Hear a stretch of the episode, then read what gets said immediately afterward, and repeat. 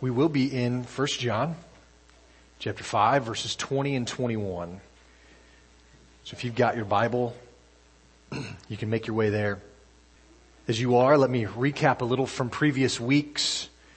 John is this, I mean, these are the last verses in this book and he is still trying to help us understand that we can know we have eternal life, that we can know that we have life everlasting when we believe in Christ, the Son of God. He's previously said that those who do believe that Jesus is the Son of God, they believe, they practice obedience, and they love others. That kind of person whose life is built on those pillars can be assured that they have eternal life, can be assured that they are right with God. But if you don't have those things identifying your life, you can't be sure. And John wants to make clear, John doesn't want, and I don't want anyone to walk out of this room or listening today and to leave and to think, maybe I'm okay, I'm not real sure, but I'm just gonna go on with life as normal. No. John's not leaving any middle road here. You know you're saved or you know you're not. And it'd be better to be in one of those camps than somewhere in the middle. So John wants you to know, I want you to know, you can know. God in His Word is telling us that you can. Remember last week we talked about it's Jesus that keeps us. The one. Capitalized in the Holman Christian Standard Version, He is the one who has come. Now, in our text today, Jason mentioned guys, my plan was to say, okay, we're going to take a break from First John. We're going to talk about Christmas, and then in God's divine plan, we come to verse 20. And I was reading this in the last couple of weeks and kind of had a feeling of where we were going to end up. I thought, I just got to do this. I got to keep going. This is this is it. I mean, look at look at just the first part of verse 20. We know that the Son of God has come. That's Christmas. That's Christmas right, right there. Now, before I get too much in, let's read our text, the two verses that we're going to read, and, and then uh, start off this morning. Let's read and then we'll pray. Verse 20, and we know that the Son of God has come and has given us understanding so that we may know him who is true and we are in him who is true, in his son Jesus Christ. He is the true God and eternal life. Little children, keep yourselves from idols. Let's pray. God, enlighten our hearts and our minds today. Help us to set aside other things to focus on you. In Christ's name, amen. Do you see why I was so excited when these things lined up? The Son of God has come. Now it might, might be a small thing to you. It might not be that important. I'm not smart enough to line it out to happen this way. And so God's sovereignty was just exploding off the page to me as preparing for this week and I, I was thanking the Lord for this. The Son of God has come. That's Christmas. And that might not seem that impressive. The Son of God has come. Okay. We hear that how many times during the Christmas season?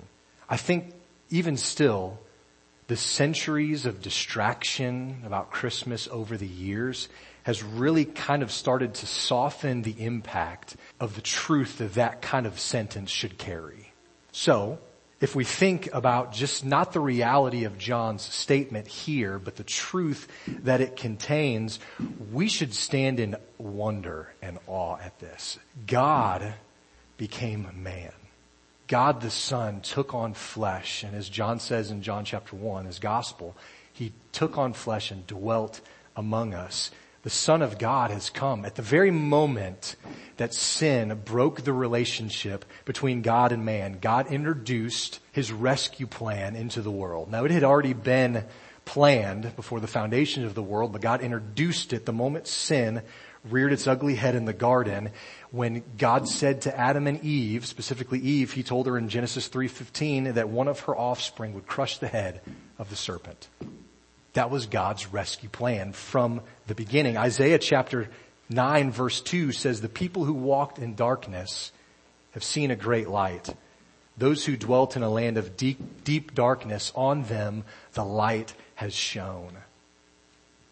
Mankind had been waiting for centuries for the promised Messiah. for the rescuer, for the snake crusher, and now he was finally here. God the Son stepped down out of heaven to dwell with his creation. The Son had come.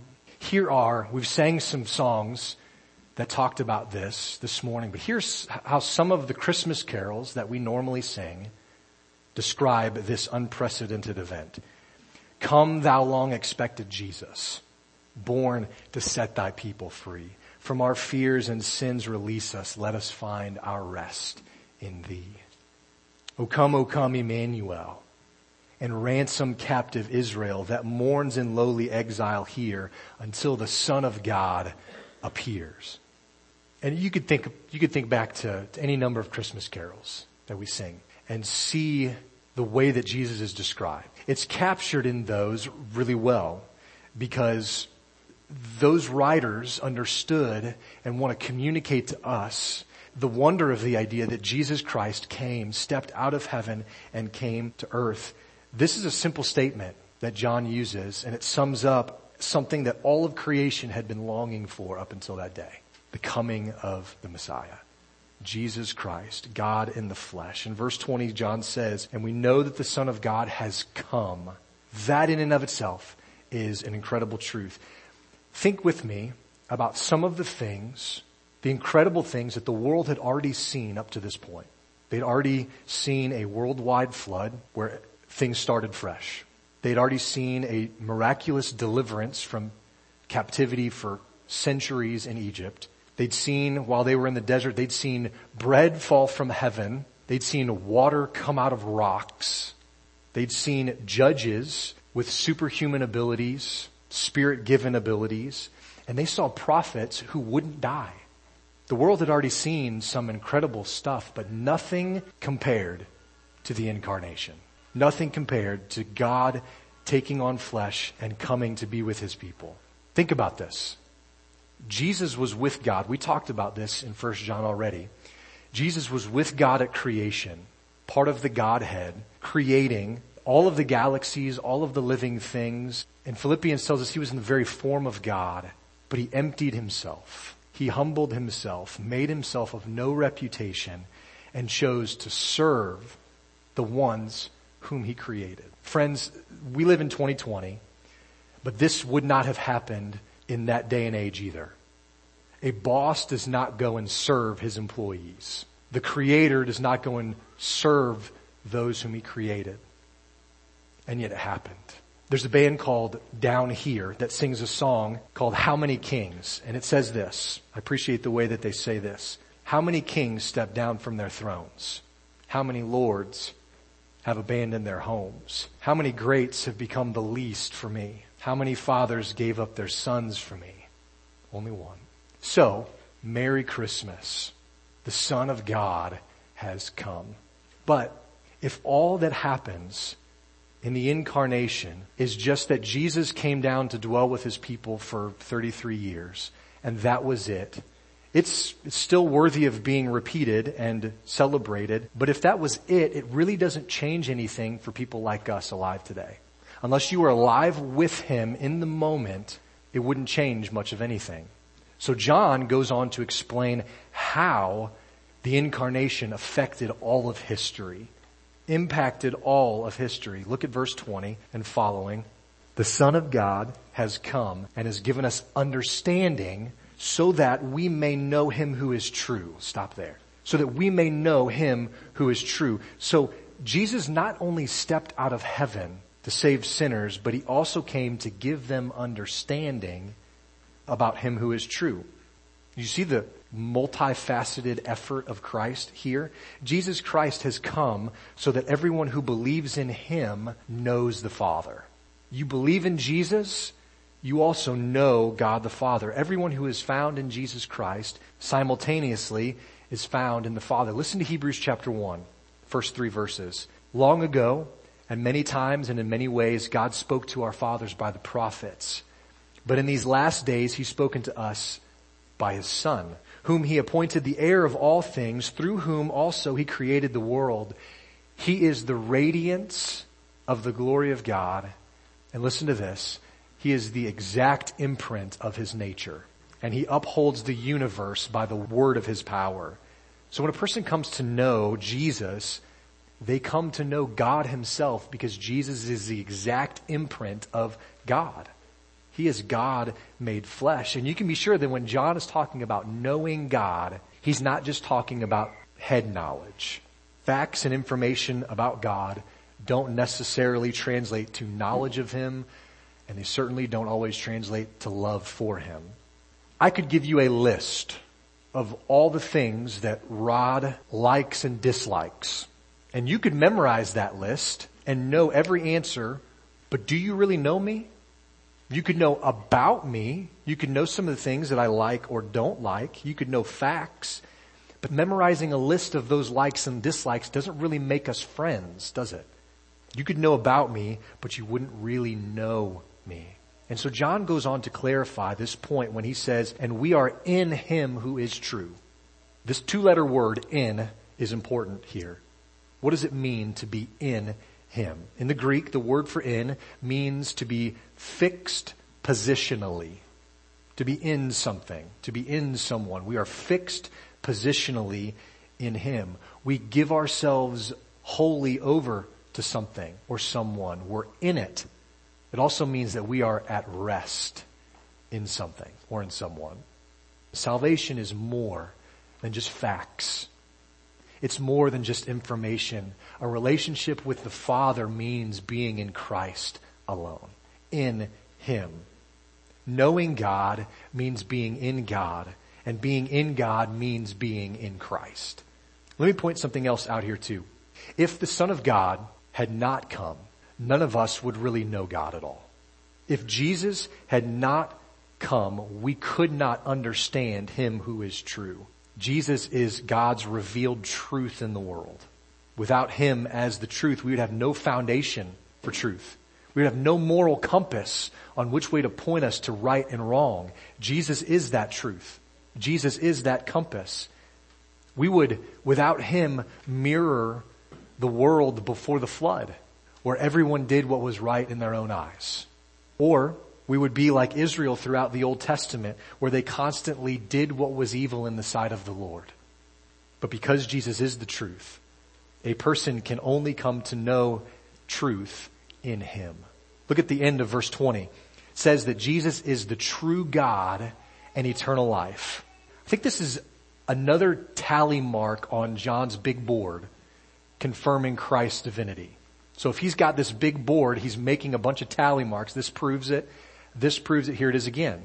He's making another tally mark confirming Christ's divinity. He is the true God, he says. He is the eternal life. Yeah. Jesus really and truly is God. Remember Hebrews 1 that we just read from? Exact imprint of his nature. Now this is really interesting. Flip back to 1 John chapter 1. Go back to the first chapter of this letter and look at verses 1 and 2.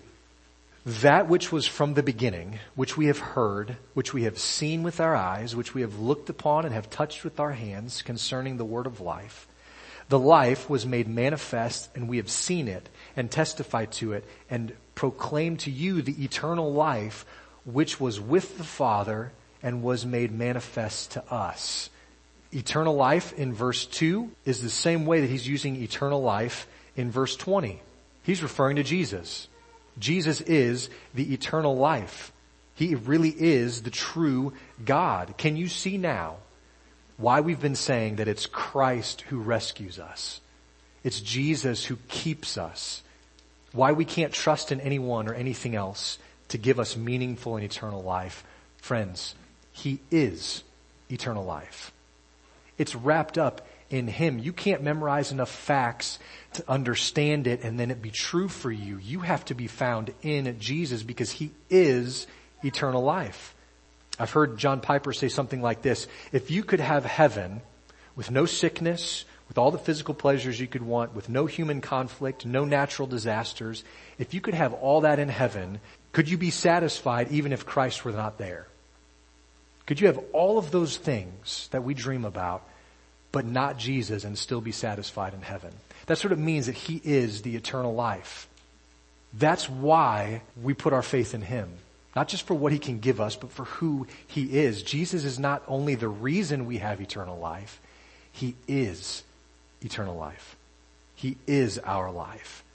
It's like John is playing cards.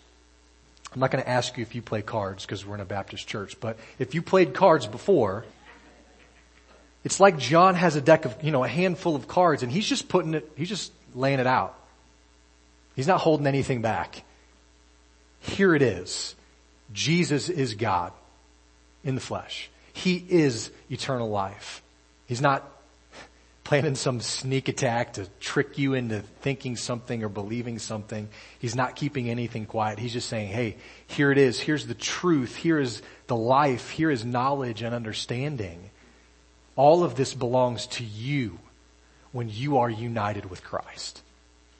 Every bit of it. God is true and you know Him by believing in and being found in Jesus Christ. But that doesn't stop other people and other things from trying to take the place of God in our lives, does it? Our flesh, the world, the evil one, they all constantly try to convince us that lesser things are somehow more important than God. This time of year, maybe more than ever, we're tempted to think that. God knows this and John knows this. And so he warns Christians to be on guard against God substitutes. Look at verse 21. This, this is another kind of debated verse, if it's even John who said this. It seems to be so out of the ordinary with what he's just been saying, almost just tacked in on the end, but I think there's consistency here. Verse 21, he says, little children, keep yourselves from idols. This world is trying to tell you that there are God substitutes. If you want to put God at that place in your life, that's cool, you do you but I'm going to put something else there and I can be just as satisfied and moral and good as you can be. And that's false thinking. There's a God who alone is true, but there are also false gods. John calls them idols. And these idols would turn your attention and turn your focus and turn your devotion away from the one true God. And so John says, don't let them. Now there's no exclamation mark here, but this is a warning. Little children, beloved children, keep yourselves from idols. A guy named Ben Merkle wrote a book called What is the Meaning of Idols? And he says this, those who claim to be Christians but do not believe the truth concerning Jesus, do not live a righteous life in obeying God's commands, and do not love others are in danger of idol worship. This is an idol because they've created a religion that is false. This is a religion that man has created and not that of the apostolic faith. This is nothing short of idolatry. Hear this. He says, to embrace a form of Christianity that allows one to deny the truth about Jesus, not live a godly life, or not love others is to create an idol. And that is something that all Christians must constantly guard against, he says. Hundreds of years before he said that, Another guy named John Calvin in his book, Institutes of Religion, says something shocking, but also very accurate about idols. He says the human mind is a perpetual forge of idols. Your heart, your mind is an idol factory. It really is. Think back through biblical history. Rachel in Genesis stole her father's idols from him. Joshua says that Abraham's father, Terah, worshiped false gods. In Exodus, the people of Israel made a golden calf. Isaiah speaks often and in very sarcastic terms about idols. History confirms that our minds and our hearts are indeed idol factories. And you, you just have to think back to your own life to know it's true, don't you? Were it not for the power of the Holy Spirit, we would choose anything else. We would choose everything else ahead of God. This is a result of our fallen nature.